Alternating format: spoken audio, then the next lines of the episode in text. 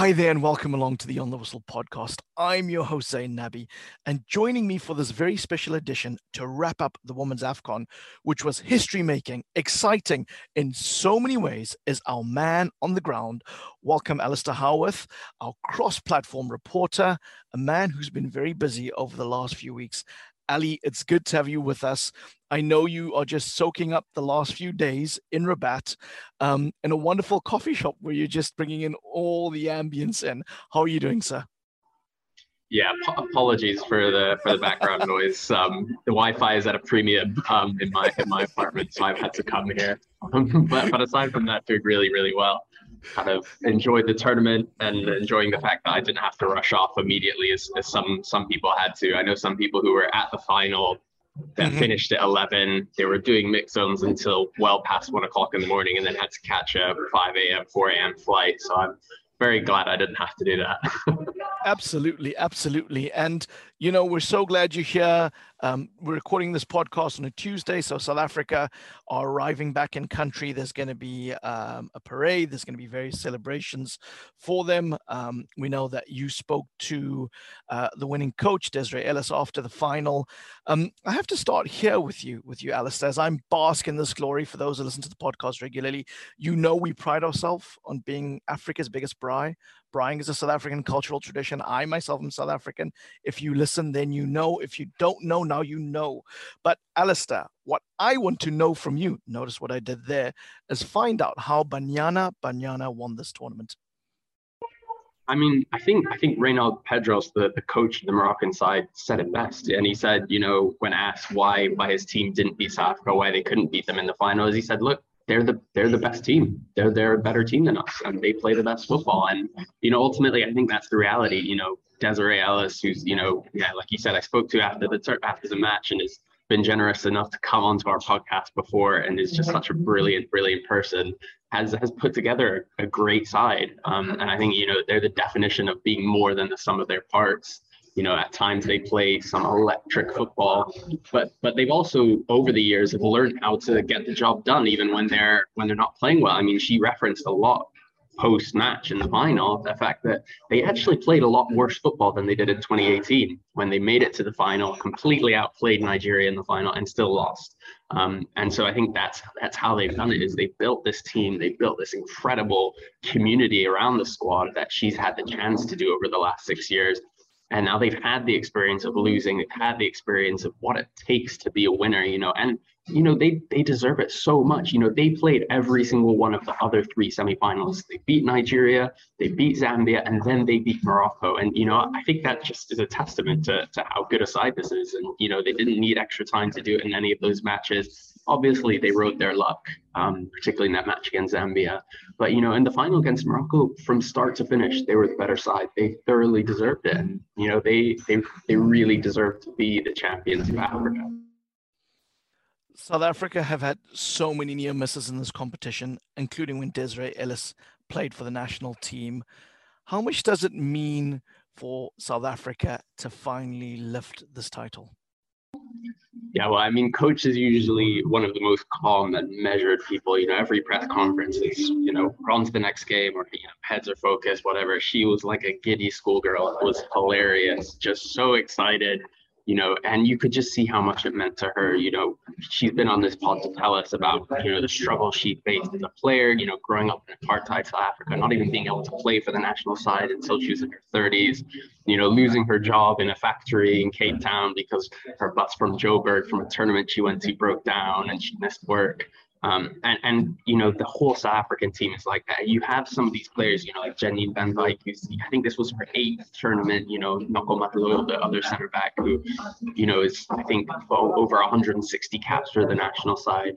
And so, you know, it means so much to them. And they put so much work into this, you know, um, our, you know, our friend of the pod, Lawrence Pollard, was was telling me that before the tournament, he was speaking to, to another friend of the pod, Pitzo Mosimane, and Pitzo was saying that actually Banyana are now, they're the flagship team of South Africa because they're the ones who are pushing boundaries. They're the ones who are who are kind of yeah, were winning. They're the ones who, who've done so well over the last few years. And, and I think you could see how much it meant to them. They put so much work. And there was, you know, so many of them spoke about fate and destiny and, you know, how much that this was their birthright almost to win this tournament. And it just, it, it meant so much to them. And it was brilliant to see. And I, I just hope that when they return to South Africa, that they're getting the kind of the hero's welcome that they so thoroughly deserve. And I want to capture some of that spirit. And I know that you did some mix zone interviews after the final. So right now on the pod, you're going to hear from Banyana Banyana's coach, Desiree Ellis. She guided the team to the WAFCON success. And here's Alistair's interview with her in the mix zone. Me, I'm over the moon. You know, um, we had the objectives. Um, we went way back home in South Africa. And Jermaine said, we, we want to win it. And I said, well, there's that first match of us. She said, no, if we win it, then we don't worry, we qualify for World Cup, et cetera. But the players were absolutely magnificent today. I, I just could feel it. Somebody asked me if I'm okay, and I said, yes, my job is done. It's now up to the players. Also, they said to the players, you might not hear us, so you've got to help each other. But they were so good today. We gave a silly goal away, but they were so, so good today. And coach, for you, you know, like thinking even back as far as two thousand, you know, it's been so long. And you've been the one person who's been through it all, it feels like, you know, for you personally, you know. I think it's amazing. Our country needed this. Our country needed some good cheer. Our country needed some hope. And for everything that the support that they gave us, you know, so it's a big thank you to our sponsor. Two World Cups, two Olympics, and now this. What more could Cecil ask for? To the South African Football Association, thank you. When we were faced with adversity um, during our COVID situations, they came through for us. Um, and our president was always on hand here to support us. But to the fans back home, to the coaches back home, this is for them. And coach, I remember you telling us on, on the podcast about you being fired from your job in a factory because you had to go and play football. You know, how special is it for you now seeing your players, these youngsters? You know, I spoke to Tabi Seng yesterday. Having the opportunities now to play that just didn't exist. eighteen years old, and there's so many that have come before. Timing is just right. The timing is just right, you know. The sacrifices that you make, this is the success. I could have done my UEFA B license, I think it was in twenty ten, but I didn't have a full-time job. I had to pay my car, and I thought if I'm away for four months, I lose my car, I lose my house. I sacrificed that, didn't do my UEFA B, I got a cafe. This, this, is, this is the biggest thing and the sweetest thing. And coach, finally, you know, you've got one gold medal. Are we going to see a second one at the World Cup? Look, uh, first things first, we're going to celebrate as much as we can. We'll get ready, we'll prepare really well. This team has huge potential. Mintyemi wasn't here, Gabriela Salgado wasn't here, many others. So I think the team has huge potential, and now they know what they're capable of. They were so determined and so focused, and when they came out, they said that's not going to deter them. So we'll take it step by step and build up towards it and see what we can do. Alistair, you described Desiree as um, somebody who was incredibly giddy after the final. I mean, fantastic that you got her so soon afterwards. You can certainly hear how excited she was. And for every winner in a final, there's also got to be a loser. So I have to ask you, I mean, what about Morocco? How do they look back at this tournament and and getting so far, um, but also uh, missing out on just winning? Yeah, I mean, look, losing a final is always going to hurt, and it's going to be difficult, and, and the team is going to really kind of suffer for a while until they kind of reflect. But when they do reflect, this tournament has been nothing but a success. You know, the, the, the team, eighteen months ago, this team was, you know, on the edges, the fringes of African football. They hadn't qualified for, for a WAFCON in over twenty-two years. You know, they had, they, you know, they were nobodies. eighteen, eighteen months later, they are in the final of the competition. They've broken the record attendance for, for women's AFCON attendances, not once, but twice. Um, and, and they played some really good football along the way. I mean, you have to take your hats off to, to Morocco because they have shown not just Africa, but the world how to develop women's football? And and the answer is just invest. You know, Morocco, as far as I'm aware, is the only country in the world that has two fully professionalized leagues for women's football. You know, they're backed by the federation. You know, they played more friendlies and more preparation than any other team coming into the WAFCON. And, and they hosted a brilliant tournament. And so, you know, for this Morocco side, having no experience to come through the tournament, beat Nigeria, push South Africa all the way. Yes, they were second best in the final, but they still made it close. You know, there is nothing they can take away from this tournament except for positives. And when you look at the investment they put into the youth sides, you know, creating an under seventeens national league, as well as, you know, the structure they have in place, you know, I think myself and most of the journalists who are here would agree that over the next couple of decades, we, we're probably going to see the Moroccan women's team in the final a lot more often, because they, they've really put the groundwork in to make themselves a really successful country. All very good points there, and certainly a wonderful result for the host nation, even though they didn't win the tournament. I have to ask you, looking ahead to the World Cup next year, how will the teams look going into that? We know that this tournament also served as a qualifier uh, for um, the Women's World Cup that'll take place in the Antipodes. Um, what's your take on that? I mean, it's it's always so hard to, to compare across, you know, continents, isn't it? To see, you know, to judge how these teams will do based off of WAFCON performances. But I think what we have seen is is the general level of African football has increased so much, um, and and the teams will not be easy to beat. You know, Morocco and South Africa are both extremely well organized. You know, Nigeria, if they can kind of sort out their internal problems, still have, you know, an incredible squad with some fantastic players. And when you look at some of the teams like Nigeria, like South Africa, you know, they came into this tournament missing their best players. You know, Banyana were missing Tembi Mchala, also been on this podcast, as well as Gabriela Salgado, their best defender. Nigeria missing Asisat Oshoala, and now record-winning um, Africa's probably best ever footballer. And so, you know, they, I think they're going to be a lot better when it comes to the World Cup. Morocco and Zambia have shown that they're really well organized and will be a threat. But I mean, but the reality is women's football is has improved a lot across the across the world, and we've seen that in the Euros. We've seen the standard of football that, that has been played there, and it's really, really high. And so I think these teams will, you know, it won't be the walkovers that we, we've come to sometimes expect when, when the big sides are playing them. We've seen teams like Nigeria go toe-to-toe with Canada, the Olympic champions. But I think there still is that gap, particularly particularly with Europe now, because we've seen how much football has improved in Europe. And so I think, you know, we we we also spoke about this a lot at the at the WAFCON, and there were there was a big sense of people like, you know, Desiree or or others. Even Patrice Motsepe was saying that, um, you know, he expects a, an African women's team to win the World Cup before a men's team, because they, they've shown that they can close that gap much faster than they can in the men's game. But yeah, it's always really hard to judge. Um, but, I, but what I'll say is these African teams have shown that they'll prepare. For instance, I don't think any team will come into the World Cup better prepared than Morocco. I wouldn't be surprised if they were playing six, seven friendlies, you know, Uh, playing against the best teams in the world. Nigeria already have friendlies set up with the U S and Japan. So the teams are much, much better prepared than they have been in previous World Cups. And I think I think we'll see that reflected in the way they play in Australia and New Zealand. Wow. We could see an African team win a World Cup. That would be amazing. Um, as we conclude the pod, the WAFCON's taken place. Uh, for all intents and purposes, everyone's very positive about the tournament and about the impact it's had.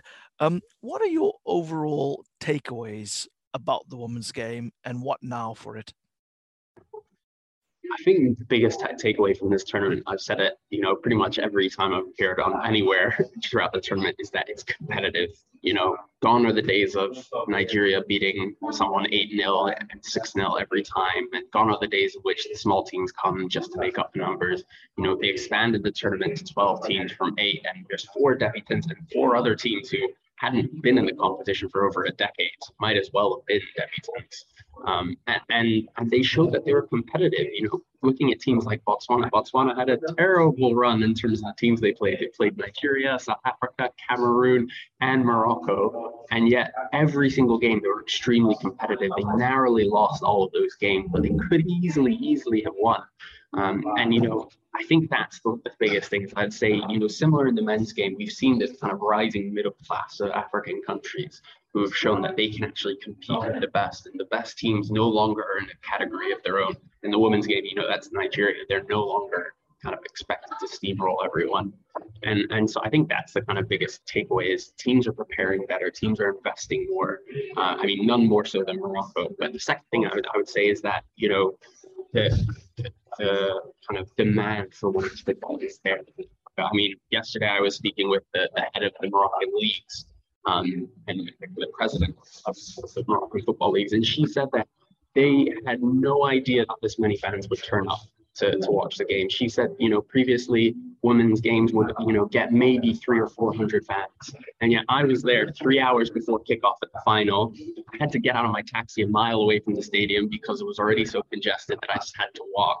And, you know, three hours before the kickoff, the stadium was already full, and there was, you know, another fifteen, twenty thousand plus fans outside the stadium.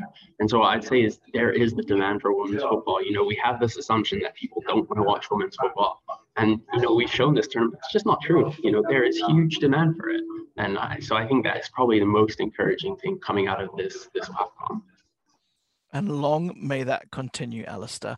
Well, listen, for those of you who are listening out there, please get in touch on our social media accounts, O T W underscore podcast on Twitter and Instagram, or you can find us on YouTube or Facebook. Just search for the On The Whistle podcast.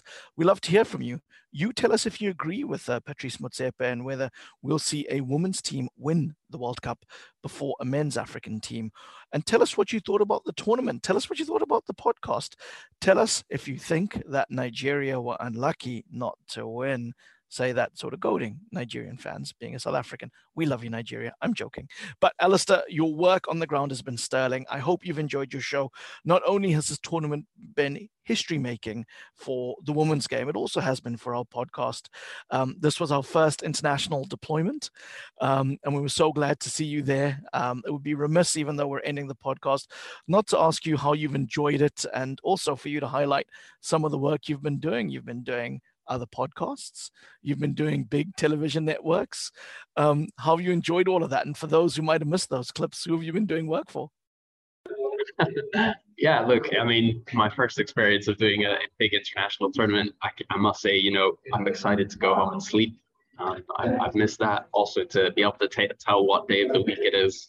You know, I still have no idea what day of the week. Is it a weekend? Is it the week? I have no idea. Um, but it's so it's been a lot of hard work, and it's been a lot of fun. I've really enjoyed it. You know, learned so much, not just about football, not just about the women's game here, but you know, just how the whole system works, how how it all goes down. Um, it's been a joy, to be honest. You know, I've you know had some real kind of blessed opportunities to do some work for the B B C, appear on C N N quite a few times.